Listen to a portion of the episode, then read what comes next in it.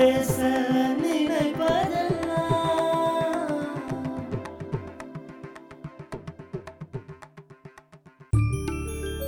தலைப்பு இருக்கு ஆனா இல்லை.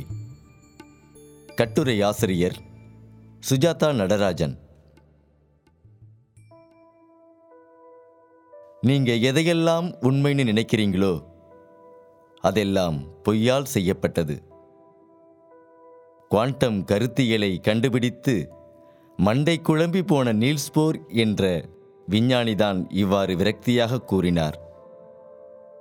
சரி, அப்படி அவர் தலையை பீய்த்து கொள்ளும் அளவுக்கு குவாண்டம் கருத்தியல் என்னதான் கூறியது? ஆயிரத்தி தொள்ளாயிரத்தி முப்பத்தி ஐந்தாம் ஆண்டு எர்வின் ஷ்ரோடிங்கர் என்னும் ஒரு ஆஸ்திரிய இயற்பியல் விஞ்ஞானி குவாண்டம் கருத்தியலை பிரதிபலிக்கும் ஒரு ஆய்வு கருத்தை வெளியிட்டார். அதன்படி ஒரு பூனையை ஒரு பெட்டியில் ஒரு பயங்கரமான விஷத்துடன் சேர்த்து ஒரு குறிப்பிட்ட நேரம் பூட்டி வைக்க வேண்டும். அதனுடன் தானாக சிதையும் யுரேனியம் போன்ற கதிரியக்கப் பொருளையும் சேர்த்து வைக்க வேண்டும். யுரேனியம் சிதைய சிதைய அதனுடைய அணு மற்றும் அணுவக துகள்களிலிருந்து வெளியாகும் ஆற்றல் அந்த விஷத்தை செயல்பட வைத்து பூனையை இறக்க வைக்கும் என்பதே அந்த சோதனை.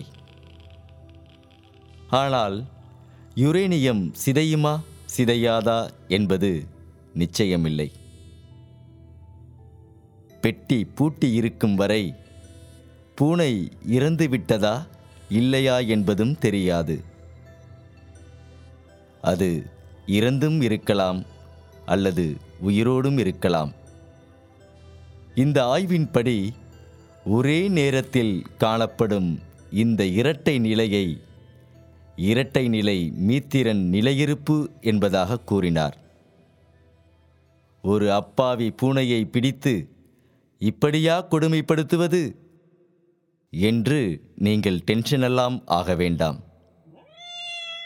ஷ்ரோடிங்கர் தன் வீட்டில் திருட்டுத்தனமாக பாலை குடிக்க வந்த பூனையை பிடித்து கொண்டு போய் பெட்டியில் எல்லாம் அடைக்கவில்லை.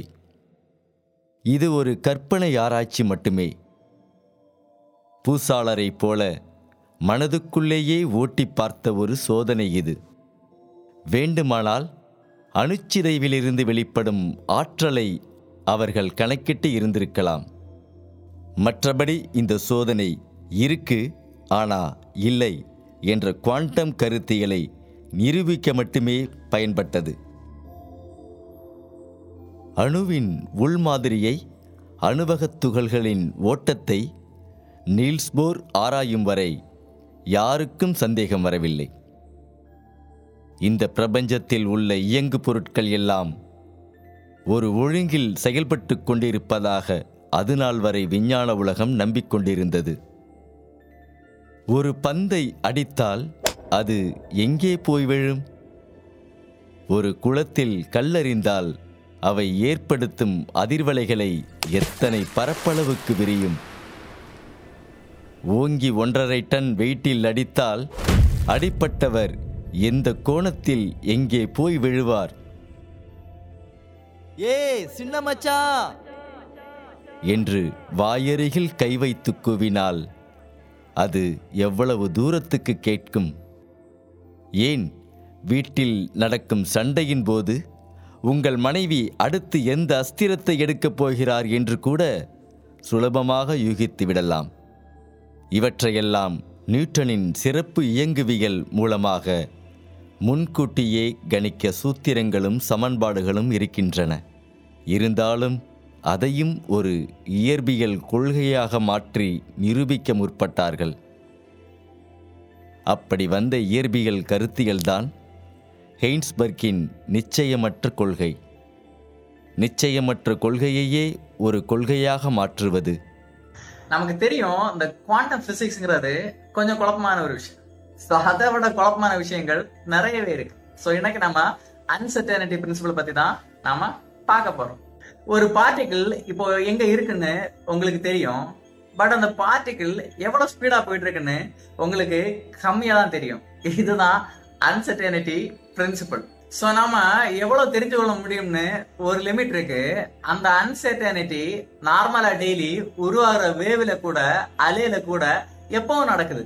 இப்போ ஞாபகப்படுத்தி பாருங்க, ஒரு வேவோட ஃப்ரீக்வன்சி அந்த வேவோட கிரஸ்ட்ல எவ்வளவு க்ளோஸா இருக்கும், ஆல்சோ அந்த லோ ஃப்ரீக்வன்சி வேவோட பொசிஷன்.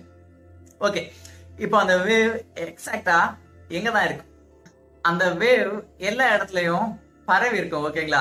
ஸோ அந்த வேவோட எக்ஸாக்ட் பொசிஷனை சொல்ல முடியாது. பட் அந்த வேவ் பல்ஸ் எங்க இருக்கும்னு பாக்குறதுக்கு ரொம்ப ஈஸி. ஓகே, இப்போ அந்த வேவ் பல்ஸ் எங்க இருக்குன்னு உங்களுக்கு தெரியும். அப்போ அதோட ஃப்ரீக்வன்சி என்ன? ஸோ ஒரு லோக்கலைஸ்டு வேவ் பல்ஸ் வந்து ஒரு உண்மையான வேவ் கிடையாது. ஸோ அதை வச்சு ஃப்ரீக்வன்சி எல்லாம் மெஷர் பண்ண முடியாது. இதுதான் அன்சர்டனிட்டி பிரின்சிபிள். ஸோ இப்போ ஒரு வேவ் எங்க இருக்குன்னு உங்களால தெரிஞ்சுக்க முடியும், ஆர் எங்க போயிட்டு இருக்குன்னு உங்களால தெரிஞ்சுக்க முடியும். பட் ரெண்டையும் ஒரே டைம்ல தெரிஞ்சுக்க முடியாது. ஸோ இதுதான் அன்சர்டனிட்டி பிரின்சிபிள்.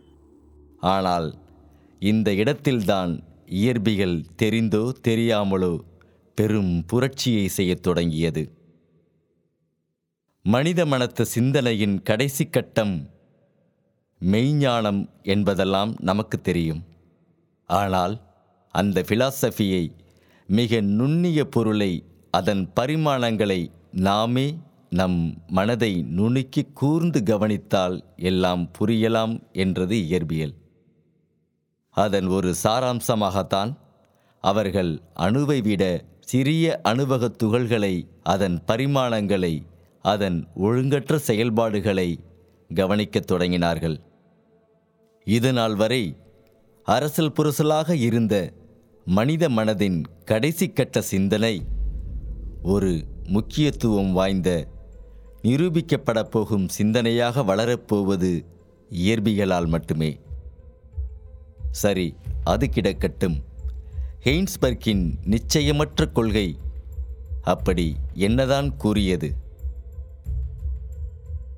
ஒரு பொருள் நகர்ந்து கொண்டே இருக்கும்போது அது இருக்கும் இடத்தையும் அதன் வேகத்தையும் ஒரே நேரத்தில் கணக்கிட முடியாது என்பதே அது. சிறிய அளவில் இருக்கும் அணுத்துகள்களின் மாறும் வேகத்தையும் சரி, அதன் இருப்பிடத்தையும் சரி நம்மால் யூகிக்கவே முடியாது.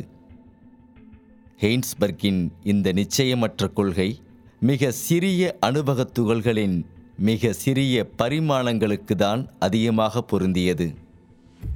ஆக இந்த பிரபஞ்சத்தில் நமக்கு தெரியாமலும் புரியாமலும் நுட்பமாகவும் ஆழமாகவும் சீரற்ற மாற்றங்கள் நிகழ்ந்து கொண்டே இருக்கின்றன.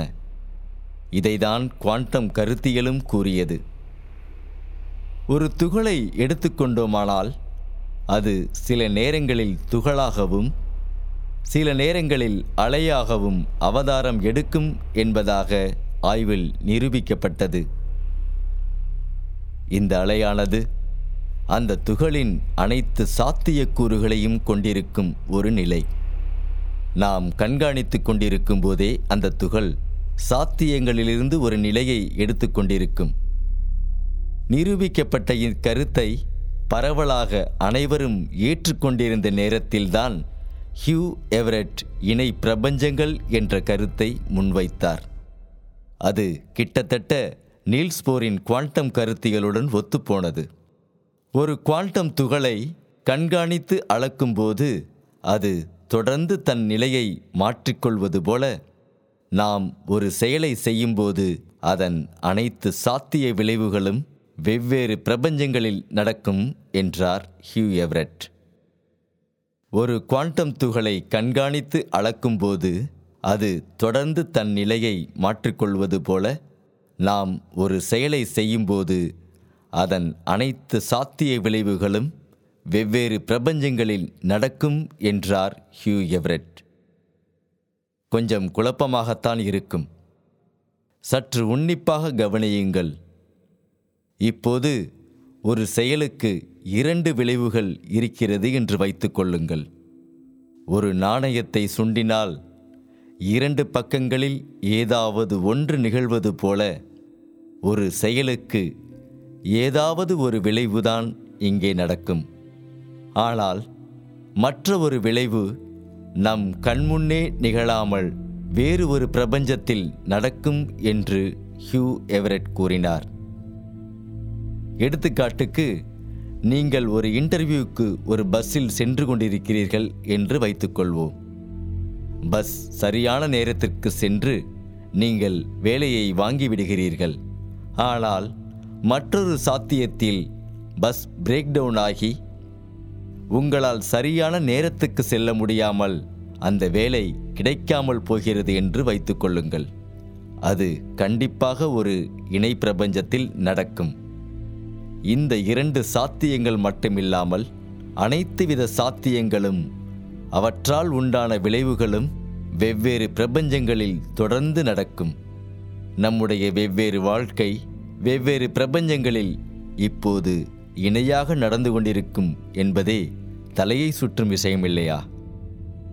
இதுபோன்ற ஒரு பெரிய நிகழ்வில் மட்டுமில்லாது நாளுக்கு நாள், மணிக்கு மணி, நிமிடத்துக்கு நிமிடம், நொடிக்கு நொடி நிகழும் அனைத்து செயல்களுக்கும் உண்டான அனைத்து சாத்திய விளைவுகளும் வெவ்வேறு பிரபஞ்சங்களில் தொடர்ந்து நடந்து கொண்டே இருக்கும் என்பது ஹியூ எவரெட்டின் இணை பிரபஞ்ச கருத்தியல். ஷ்ரோடிங்கரின் பூனையும் ஆய்வின் வாயிலாக இதே கருத்தை தான் கூறியது. ஆக இங்கே ஒரு நிகழ்வு நடக்கவில்லை, இருப்பினும் நடக்கிறது. இங்கே ஒரு நிகழ்வு நடக்கிறது, இருப்பினும் நடக்கவில்லை.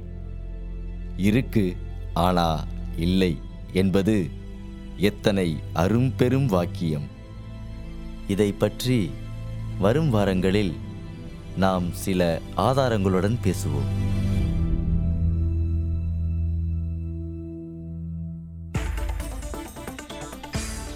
நீங்கள் கேட்ட இந்த அலையொலி அரும்பு மாத இதழில் வெளிவந்த கட்டுரையிலிருந்து எடுக்கப்பட்டது. வாங்கி படிப்பீர். அரும்பு மாத இதழ்.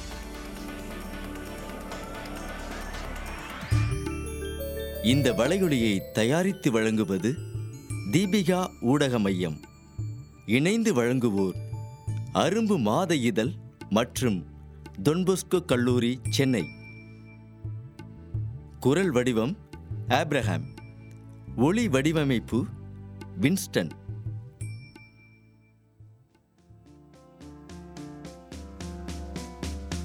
மீண்டும் மீண்டும் கேட்க தூண்டும் நான் பேச நினைப்பதெல்லாம் தீபிகா தமிழ் பாட்காஸ்ட்.